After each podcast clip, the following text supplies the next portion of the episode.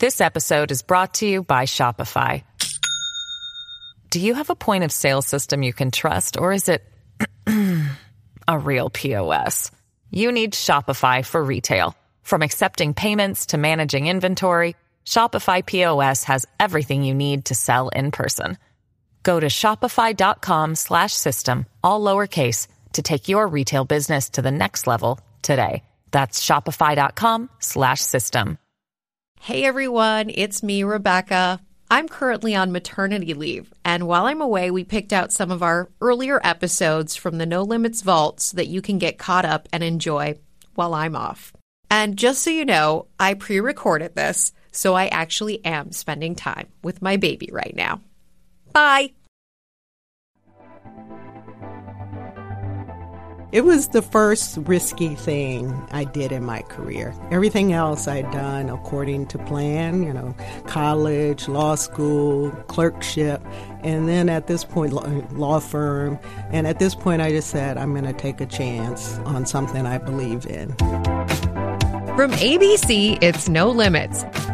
I'm Rebecca Jarvis, and each week we're talking to the most bold and influential women playing at the top of their game, trying to demystify success and what it really takes to get there, and all the trade offs.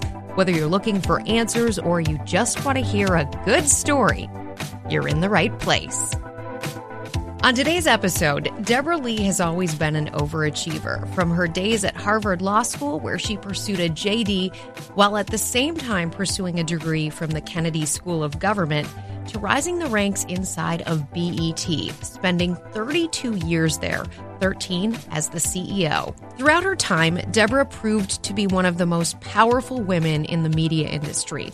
Recently, she was recognized by the Grammy organization with the Salute to Industry Icons Award, the first and only woman ever to receive this. But like so many leaders we've had here on No Limits, Deborah's path was not clear cut. In fact, when she made the choice to leave her high powered corporate law job to go work for a then unknown media company called BET, most of the people around her said she was crazy. As CEO, she had to make decisions that sometimes weren't popular with the company and not always popular with the public either. There was a time that you're about to hear about when protesters showed up right on her doorstep. But what's incredible about Deborah is her ability to cut through the noise and make decisions that are, at their heart, authentic and true to the success of the company and the brand. Here she is to tell you her story. Deborah Lee, welcome to No Limits. Thank you. I'm excited to be here. I'm really excited to have you here with us, one of the most powerful people in media. Oh, thank you. You don't even have to thank me for it because it is a fact. Yeah. 32 years at BET. That's right. You grew BET into the number one network among African American adults. It's now been that for 17 years. And your own career, part of why I wanted to have you here is because I think your career is emblematic and illustrative of how many people find their careers. Mm. You started at this little known company called right. BET at the time. Right. Came in as the general counsel. Mm-hmm. Moved into the COO role, eventually became CEO. Right. And um, I don't know if you know Belinda Johnson. She's the COO of Airbnb. Oh. She also came in as the general counsel. Oh, really? Oh, I didn't know that. And I, I just think it's smart because you know, we want to talk about building blocks right. and how do you get to that C suite? How do you get to that top job? Right. And your career is illustrative of that. Yeah. Oh, great. But let's go back to the beginning All because right. you grew up in the segregated South. Yes. Did you, as a kid, think law is my path? I uh, sometimes thought law would be my path, but mainly because my father wanted to be a lawyer, and he never became a lawyer. I was his third child, fourth child, and so he put all his hopes and dreams in me.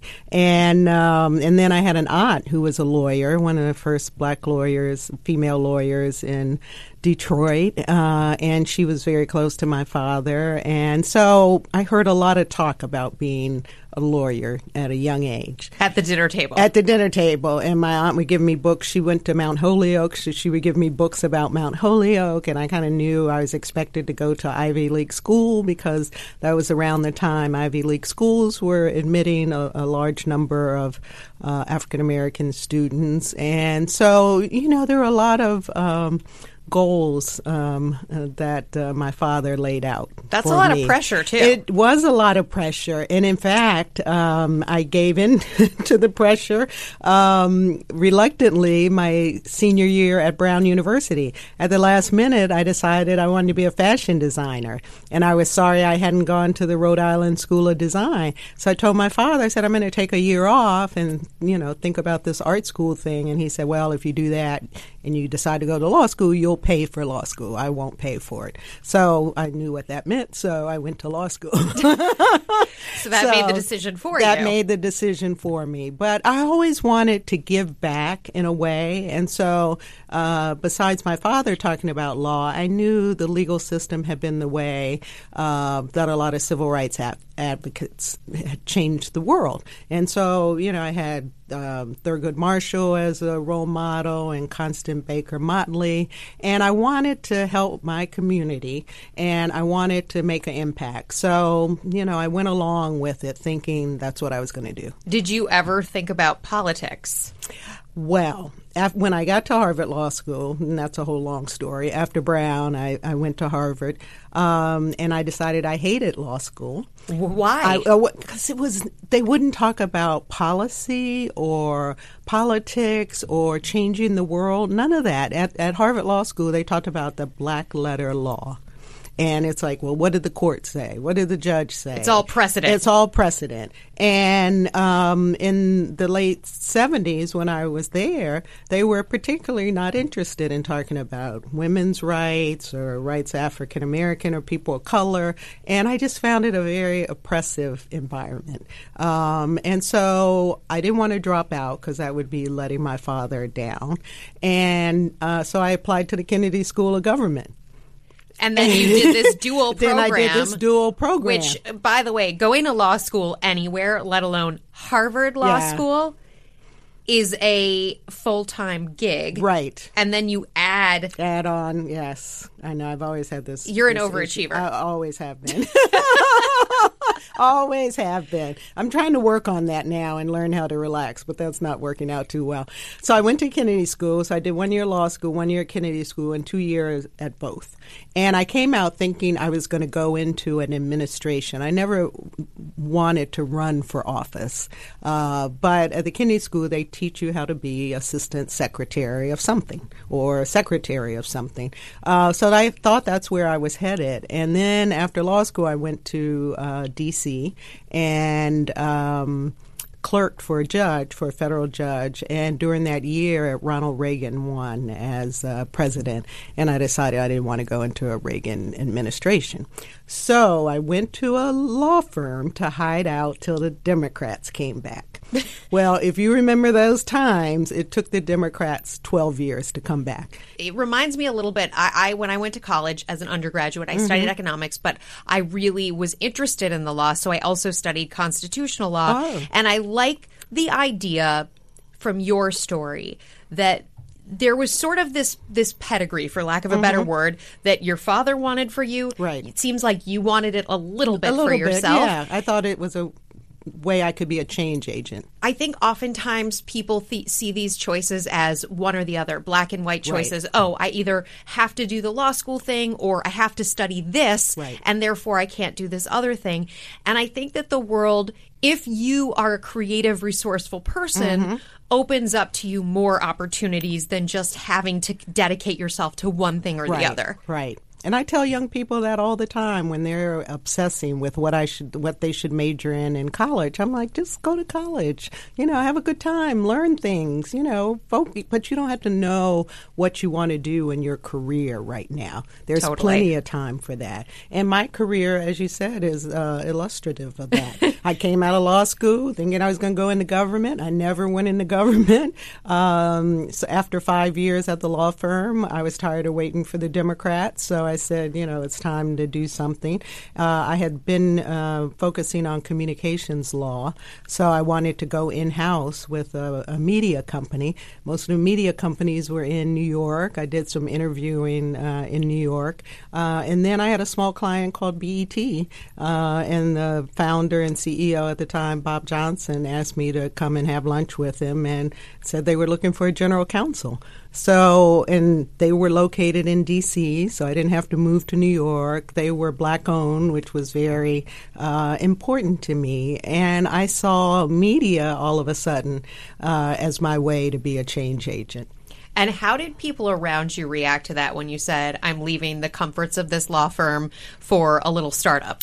Well, the partners at the law firm had never heard of BET because we didn't even have cable in DC yet. I worked on the original cable wow. franchise. So this was 1986 and cable had not even come to uh, the District of Columbia. So the partners were like, "You're going where?" And they were used to, you know, associates leaving to go into government, but they weren't used to associates going to a company because there are not that many corporate corporations in D.C. and especially the one they had never heard of. So that was a little weird. My father, who lived in Baltimore at the time, said what? Did you was he able to understand what the idea of cable was at the time? Uh, i think he knew a little bit about that um, but he was so proud of the fact that i was at this prestigious yes. law firm with chandeliers and wood paneling and you know he just thought my career was made. And he said why would you leave uh, steptoe and johnson? That was the name of the firm.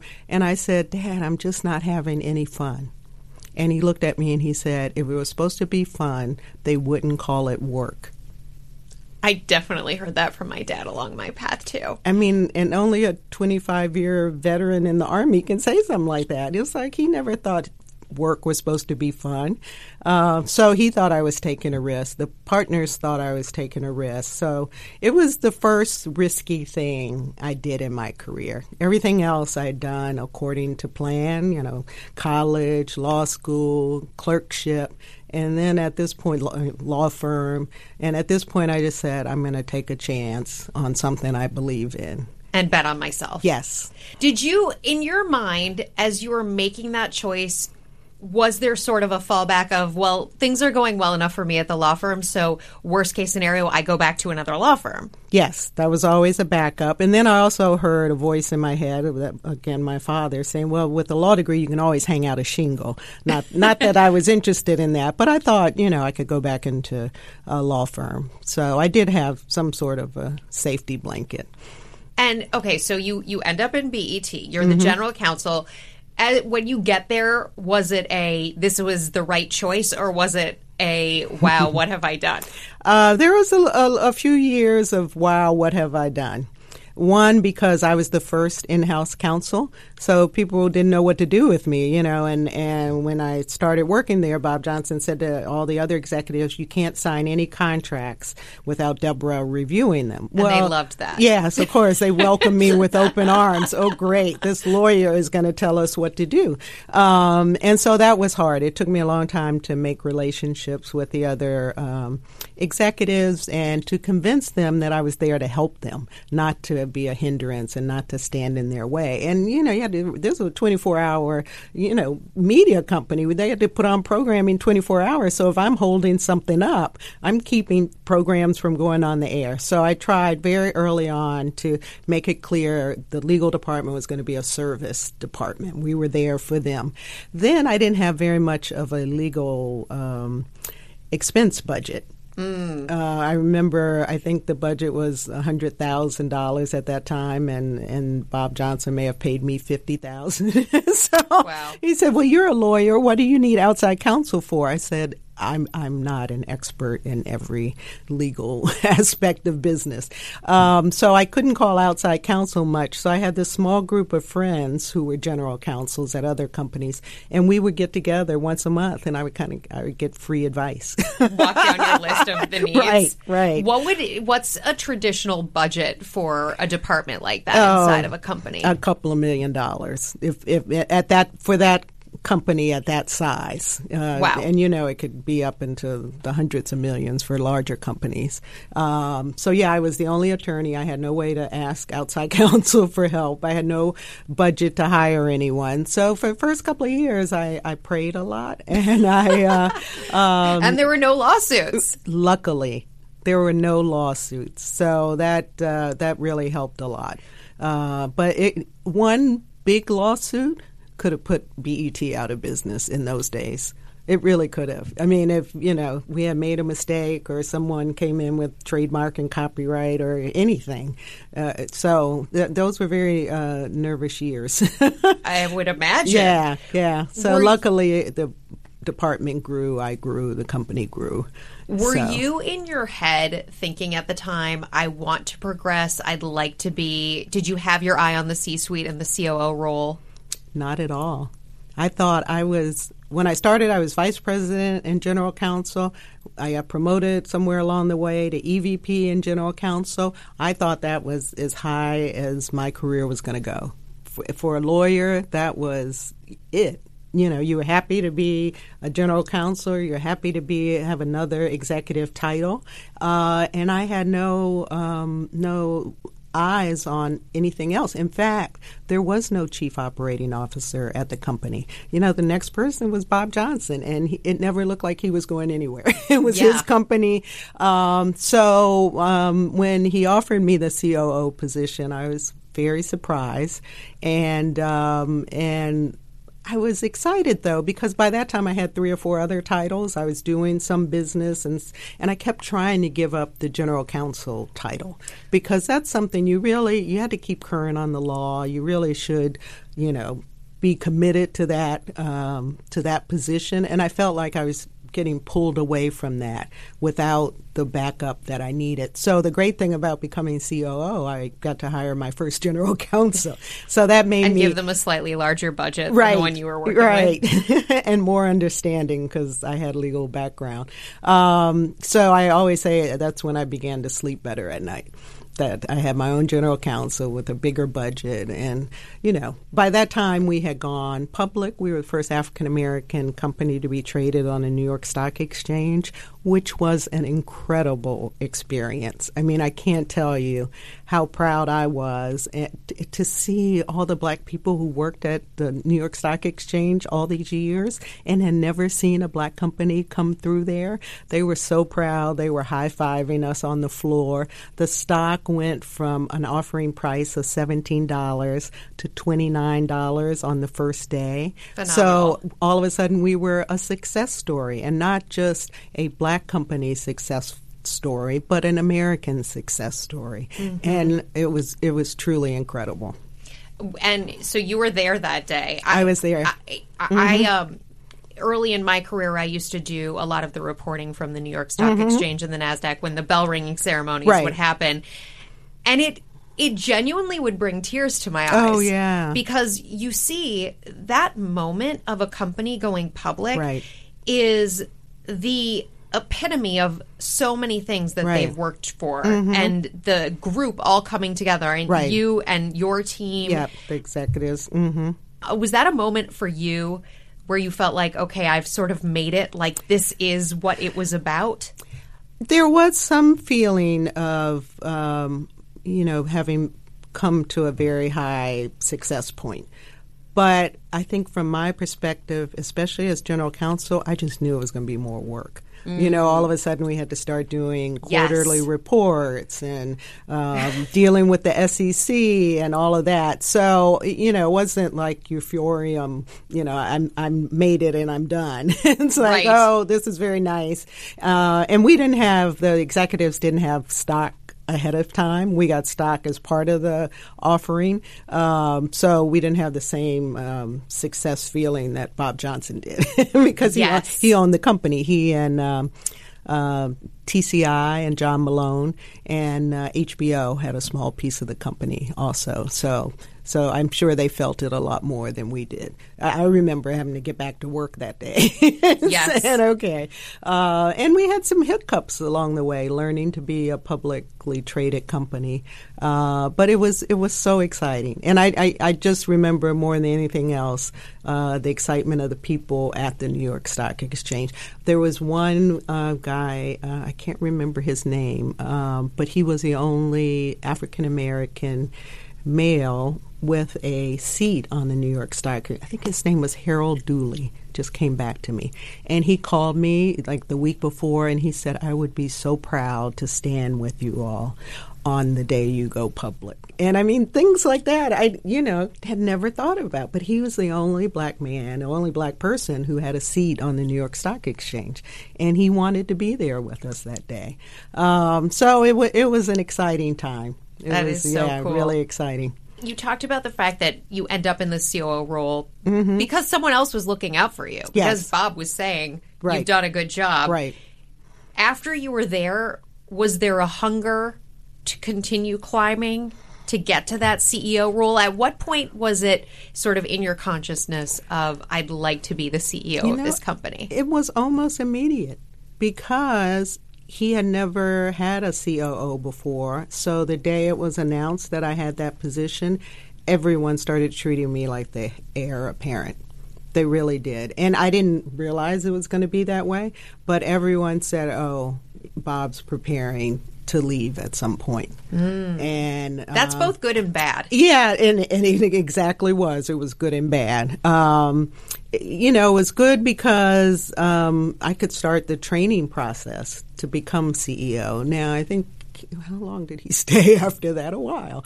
Um, and Viacom eventually uh, acquired BET, so that was another uh, transformational um, corporate event. But during that time, um, I had there were other parts of the business I had to learn. I mean, because I was general counsel, I knew the legal side, I knew a lot of the business side, but I didn't know anything about advertising or programming, or you know, I knew a lot about affiliate sales because those are uh, huge contracts for us. But there are other parts of the business I had to learn.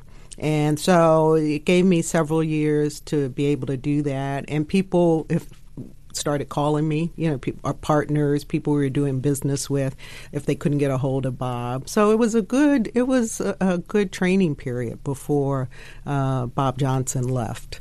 Um, and so, you know, I, I, I'd have to say I did have my eye on it because everyone treated me like that. And in terms of what you needed to learn along Mm-hmm. the way, what's the most complicated thing that you have to learn on your path to CEO?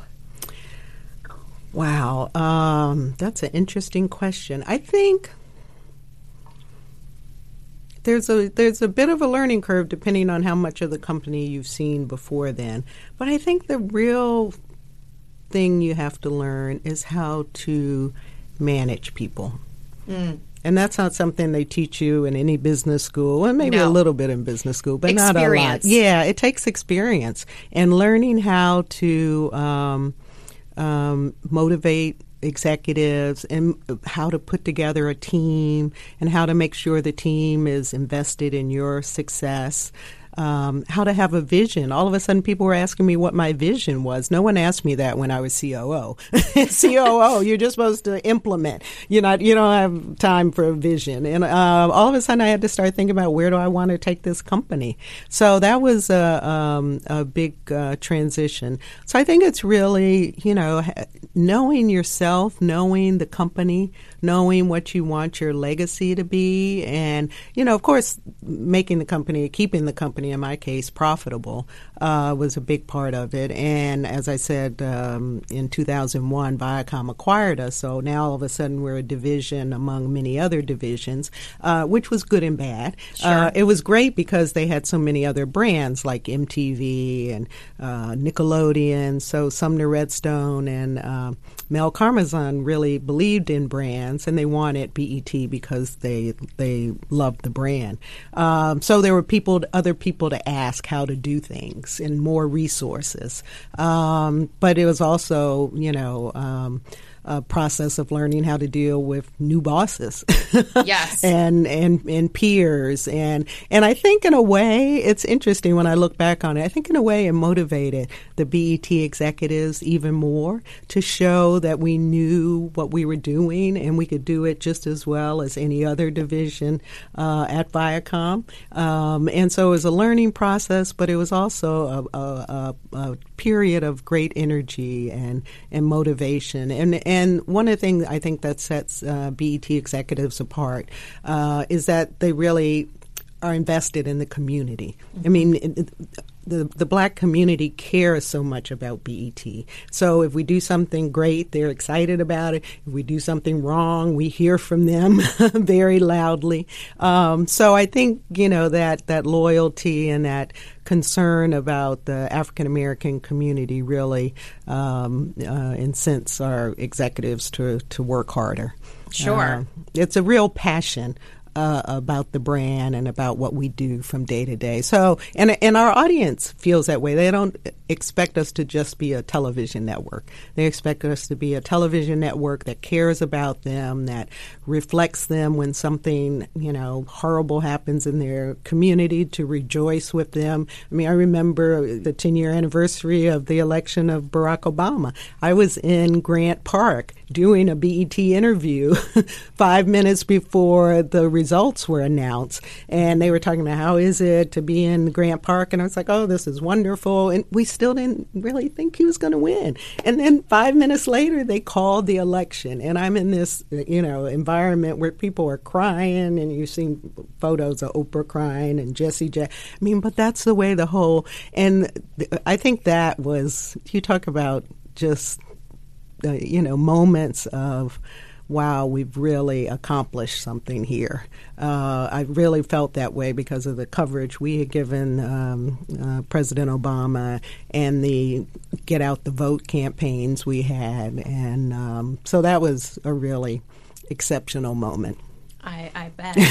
I skipped ahead a lot, but no. uh, well, it's. I think it's interesting because the point that you raise about the importance to the community and Right. the the type of feedback, um, and along the way. In the early 2000s, you had some something of the opposite happen with the community when uh, there were a number of people who started protesting Oh, some of the content, Yes. and you ha- a reverend put together a protest Right. and brought the protest to your lawn, To my to your home, mm-hmm. and Be- primarily because he did not like hip hop music. And, you know, probably like 65% of what we were doing at that time was hip hop music. And I had, back to people asking me what my vision was, when people asked what my vision was, I would say it is to do more original programming because that's what our audience wanted. They wanted us to have dramas and sitcoms and award shows. They wanted us to look like ABC or CBS or NBC. They didn't, they never understood what the difference was between us, a cable network, and a broadcast network. Uh, they wanted that quality, they wanted that type of programming. So I had just taken over as CEO uh, maybe a year earlier, and this minister decided he did not like hip hop music and he was going to bring his congregation down to my out, on my lawn outside. Luckily, I had a fence around my house, a gate. Uh, but they would stand out there on Saturday afternoon and with bullhorns, and my neighbors couldn't figure out what was happening. But it made me look inside myself and say, what do I want BET to stand for? And I was really, you know, unnerved by the fact that he didn't go to Jay Z's house, he didn't go to Ludacris's house. You know, I guess mine was the closest. Um, but it, you know, I felt like I was carrying the weight of all these. Um, young black hip hop artists who, you know, were saying what they felt, but wasn't exactly appealing to women or uh, to companies or to governments. And yeah, that was a that was a stressful time. Hear more from Deborah Lee after a quick word from our sponsor. This episode is brought to you by Shopify. Do you have a point of sale system you can trust, or is it a real POS? You need Shopify for retail. From accepting payments to managing inventory, Shopify POS has everything you need to sell in person. Go to shopify.com slash system, all lowercase, to take your retail business to the next level today. That's shopify.com slash system. Hey, I'm Andie Mitchell, a New York Times bestselling author. And I'm Sabrina Kohlberg, a morning television producer. We're moms of toddlers and best friends of 20 years. And we both love to talk about being parents, yes, but also pop culture. So we're combining our two interests by talking to celebrities, writers, and fellow scholars of TV and movies. Cinema, really. About what we all can learn from the fictional moms we love to watch. From ABC Audio and Good Morning America, Pop Culture Moms is out now wherever you listen to podcasts. I would imagine that there had to be somewhat of a duality because part of the argument was was against stereotypes Right. and negative stereoty- stereotypes in the African American community. Right. And I would imagine that in your role there's the sort of the business side Mm-hmm. and then there's also the acknowledgement of it's not perfect. Right. If I could change it and make it more, uh, pe- more people want a piece of content that is the kind of content that makes us all feel great about Right. everything. Right. You know what I'm saying? Yes, I exactly know what you're saying because it's a balance I had to deal with every day.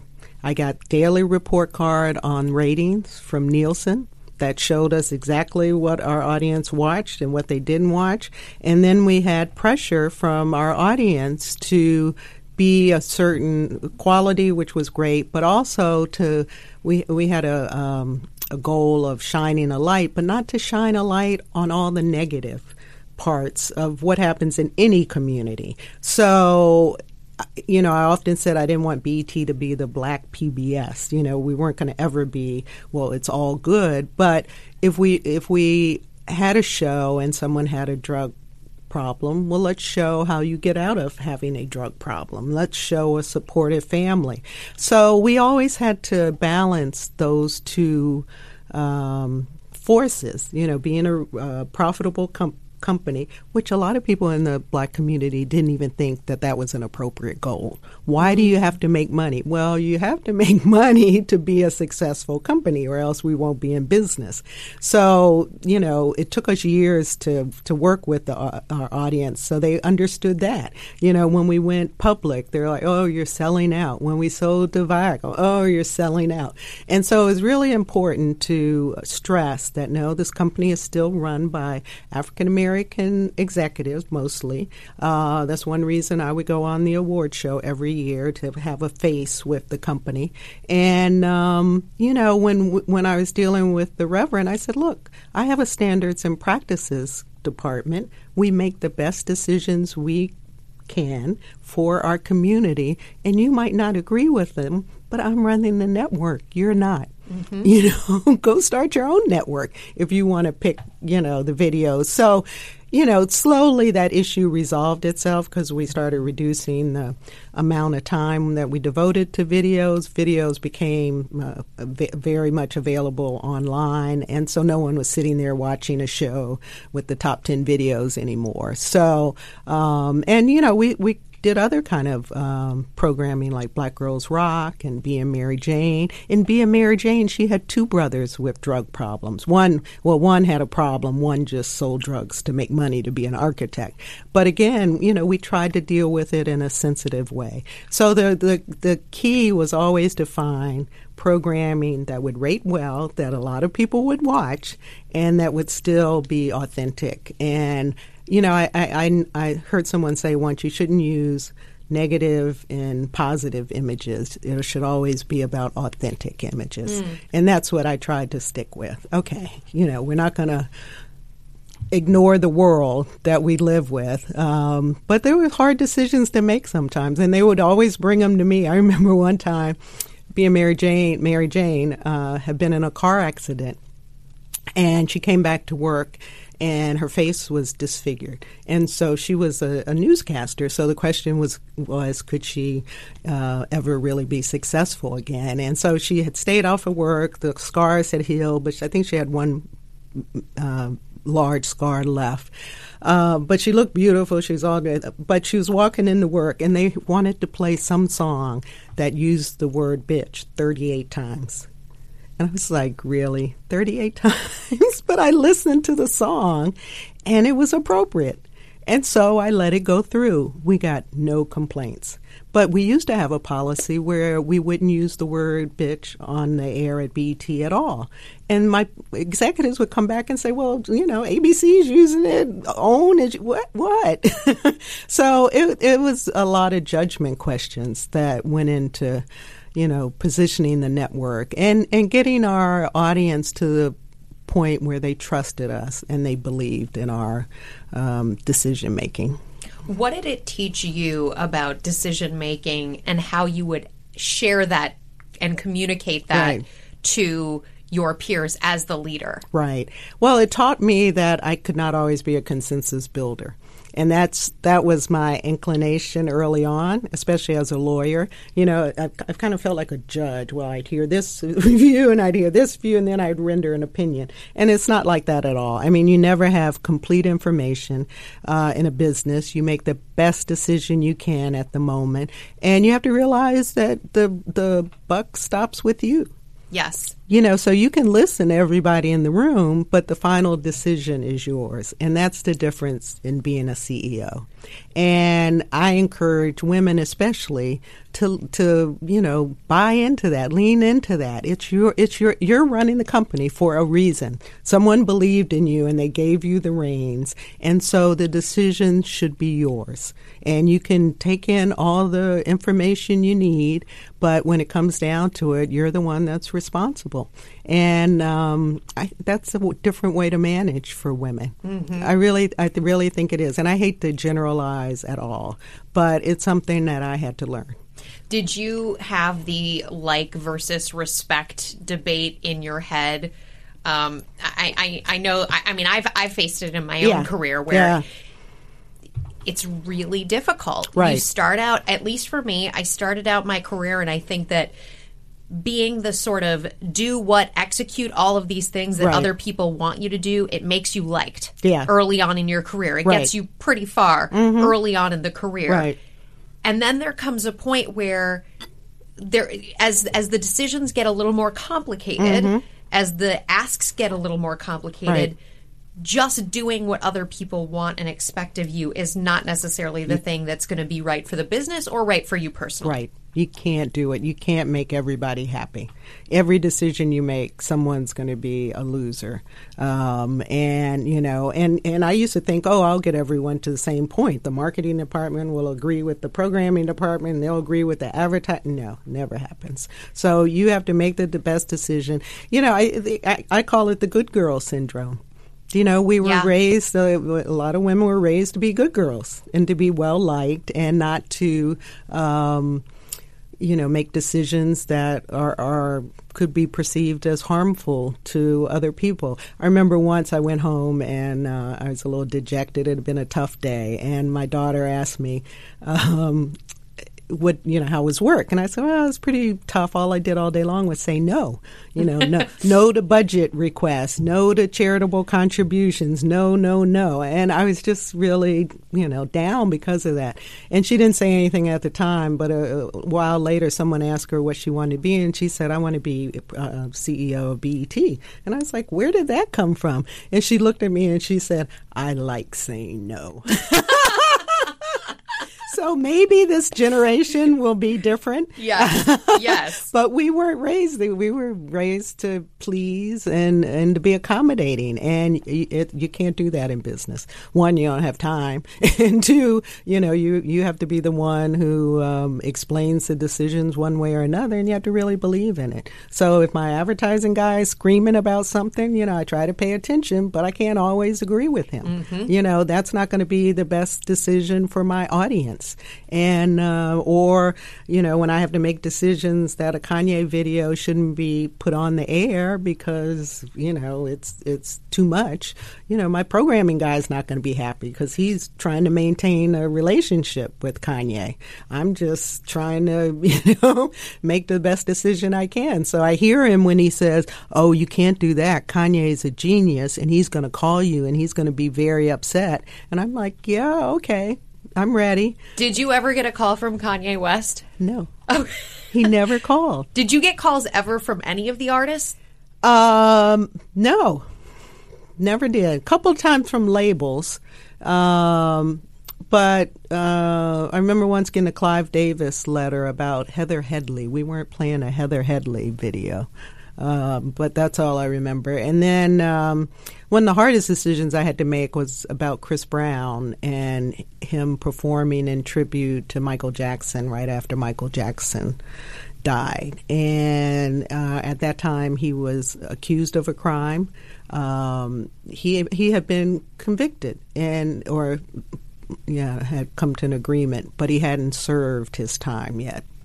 And um, so it was a real hard question for women is you know what what what what message would I be sending to young women if I let Chris Brown perform so soon after the incident uh, with Rihanna? Um, and I decided not to let him perform and I, I heard from a lot of people including um, the label that he was with, and they were not happy.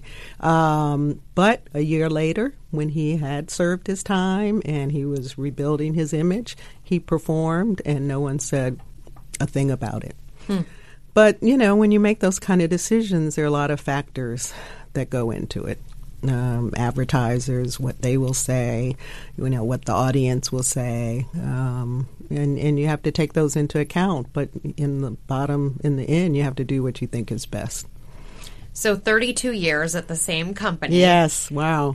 And then earlier this year, 2018, middle of the year, you decide to step down from yes. your role.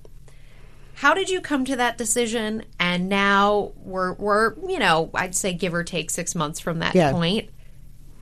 How do you feel? Well, it was, um, I came to that decision because I felt like I had taken the company as far as I could take it. And I felt like I had a great team in place. They knew my values, they knew the company's values, and there were a lot of things in place, and I felt those would continue to work.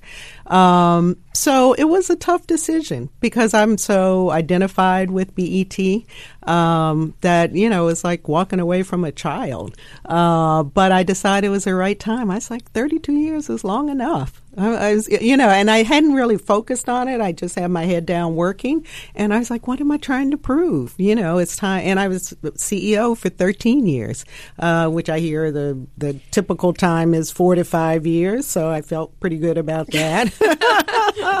um, and so I just decided it was time. Um, and um, um you know, everyone was surprised, and it was a it's a difficult uh, transition to go from something you've helped grow this long. Uh, but it was it was definitely the right decision, and I'm so fortunate to be in a place in my life where I can say, okay, what do I want to do next? What am I passionate about? Not what do I have to do. Yes. I, have done what I had to do. And I was lucky that BET, that I was passionate about BET, that I loved every minute of it. And I loved that career. But now I can think about are there other things I want to do, uh, and it's really a, it's a fun time. It's a little nerve wracking sometimes when no one's sending me emails, and I'm like, oh my god, no one's looking for me, and so I'm trying to adjust to that. Do you sleep but in? No, I can't sleep in, and especially I've moved to LA. So Oh yeah, then seven you feel o'clock- like you're behind the minute you wake up. Seven everything's happening. you- on the seven o'clock in the morning, you're three hours behind. Yes. And so I wake up and look, I'm like, ah. Um, and my daughter lives with me for the time being. And so I like to say good morning to her. Not that she likes saying good morning to me, but so I don't sleep in. Um, but, you know, I'm exercising a lot more. I'm trying to figure out what else I like to do. I'm meeting with people. I mean, someone advised me just meet with people that you admire and hear what they're talking about.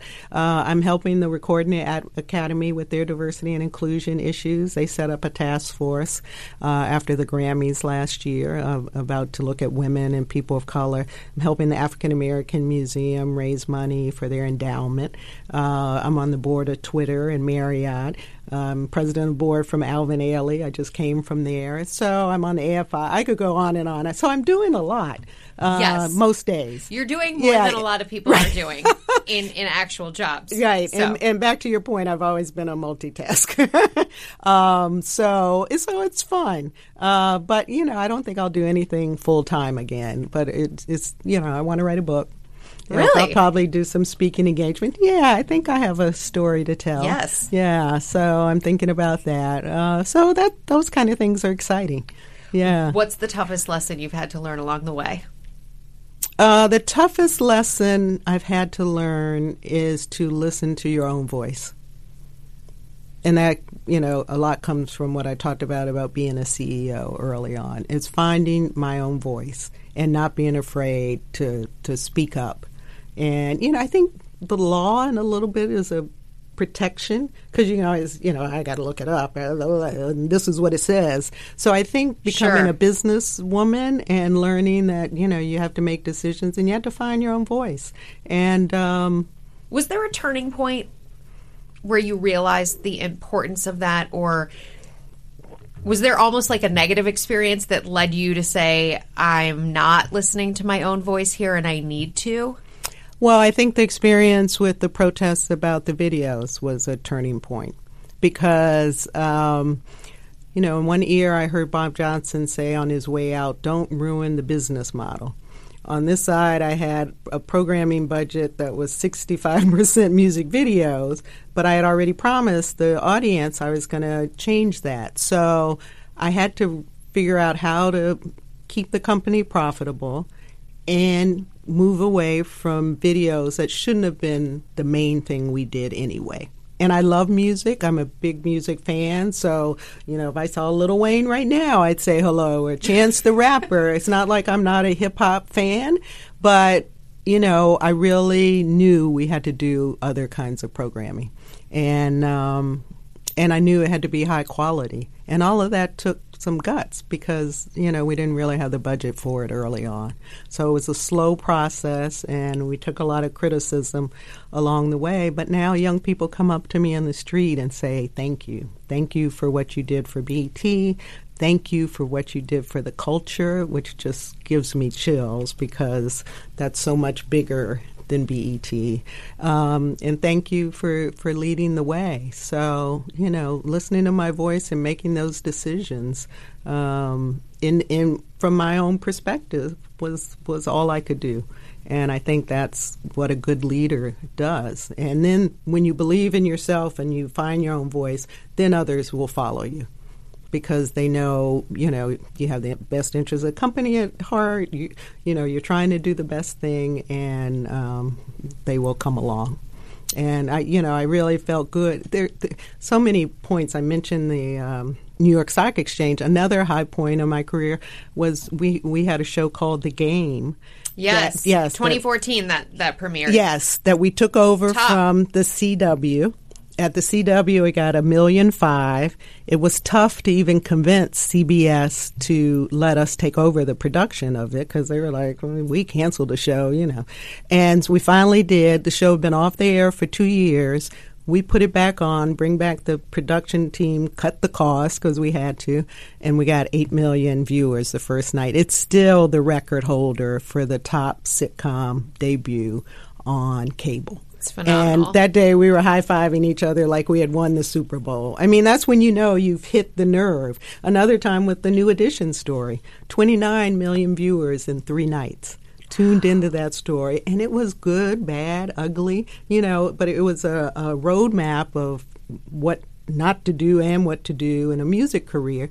But it was also the inspirational story of five or six young men from from Roxbury who became superstars and their trials and tribulations. And so, you know, those moments when things really worked and the audience agreed with us or agreed with, you know, the direction we wanted to go, it didn't get any better than that. It was really quite special. What's the worst advice you've received along the way?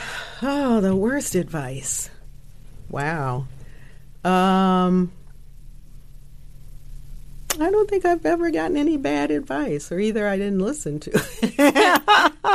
but I can't really think of anything. Oh, I think uh, if I had to give advice, I would would always say that you should have your values involved in whatever you do. So I think just running a profitable company is not something that I would do.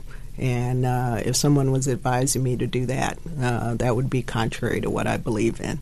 You know, with BET, I was able to run a profitable company, grow it, um, and um, still um, have an impact and, and have a, a, a, legacy that, that people could look up to. Um, so, and and I think the other thing is to be decent to people. Yes. You know, it's it's really important in the management area. A lot of people talk about what motivates people. Well, being a decent leader is is really one of the key lessons. Um, so you're not Machiavellian. No, better that they fear you than that they no, love you. I'm not. I'm not. And you know, if if that was the way it was done, it wouldn't. I wouldn't get it done. Um, so I'm glad I found a team and a company where I could be myself, be genuine, you know, care about the things I care about because you're always making those decisions. I mean, I remember the first time uh, Rosa Parks was the first really prominent person who died after I took over. And I was like, if I cover the funeral, then I'm going to become the funeral network. BET's not a news network, but it was a hard decision to make because we got criticism. Well, why, you know, people, were, why isn't BET covering the funeral? Um, so those are hard decisions. You know, what you do for advertisers are hard decisions. So, you know, you just have to have a moral compass and you have to learn to live by it um, and not bend it too much. It's great advice. Yeah. Debra Lee, thank you so much for joining us. No, thank you. Thank you, Rebecca. This was great. Okay, it is the end of the interview, which means it's time for our No Limits Entrepreneur of the Week, where we feature one of you, our amazing listeners who's building something of their own. And this week's No Limits Entrepreneur is Shauna Ohm, my former CBS News producer. She is now the founder of K Linda, which translates to how cute. The company raises money for charity by selling all different types of accessories, from jewelry to artwork to bags. Shauna's mission was to create a place that made it easier to help charities just by shopping. They donate all profits, a minimum of 50% of the purchase price, to a partner charity. Here she is to tell you more. Hi, I'm Shauna Ohm. I'm the founder of klinda.org, and my biggest challenge when starting this business has been dealing with imposter syndrome. The idea that I'm not really an artist, that my jewelry is not good enough to sell, that I'm not really an entrepreneur. Is this even a real business yet? And no one is ever going to come in and say like, hey, you're a real company now. So the way that I've gotten over that is basically just a fake it till you make it mentality. I was scared even to ask friends and colleagues for help with promoting the site or with partnerships. And the crazy thing is when I finally reached out to everyone, everyone said yes. So it's just a matter of waiting for your brain to catch up with what you're capable of. Um, just go out there and do it. Congratulations, Shauna. I'm so excited for you and everything ahead. Wishing you continued success. And remember, listeners, you can head on over to my Instagram at Rebecca Jarvis to hear more from Shauna about how she created K-Linda. Don't forget, if you or someone you know should be featured here on No Limits as the Entrepreneur of the Week, or if you have career questions, shoot me an email here at No Limits with RJ podcast at gmail.com. I also appreciate all of you who have been sending in the reviews. I want to say thank you so much to those those of you, especially the ones who left us five stars and a note, like Aram Malik, who writes, a well done, thoughtful podcast, inspirational at every turn. I look forward to each Tuesday to tune in. Thank you so much. Well, thank you so much, Aram. And finally, a shout out to our awesome team here that helps make this happen week after week. My producer, Taylor Dunn, editor, Brittany Martinez, research assistant, Lane Wynn, and the ABC radio team, David Rind, Elizabeth Russo, Josh Cohan, Andrew Kelb, and Steve Jones.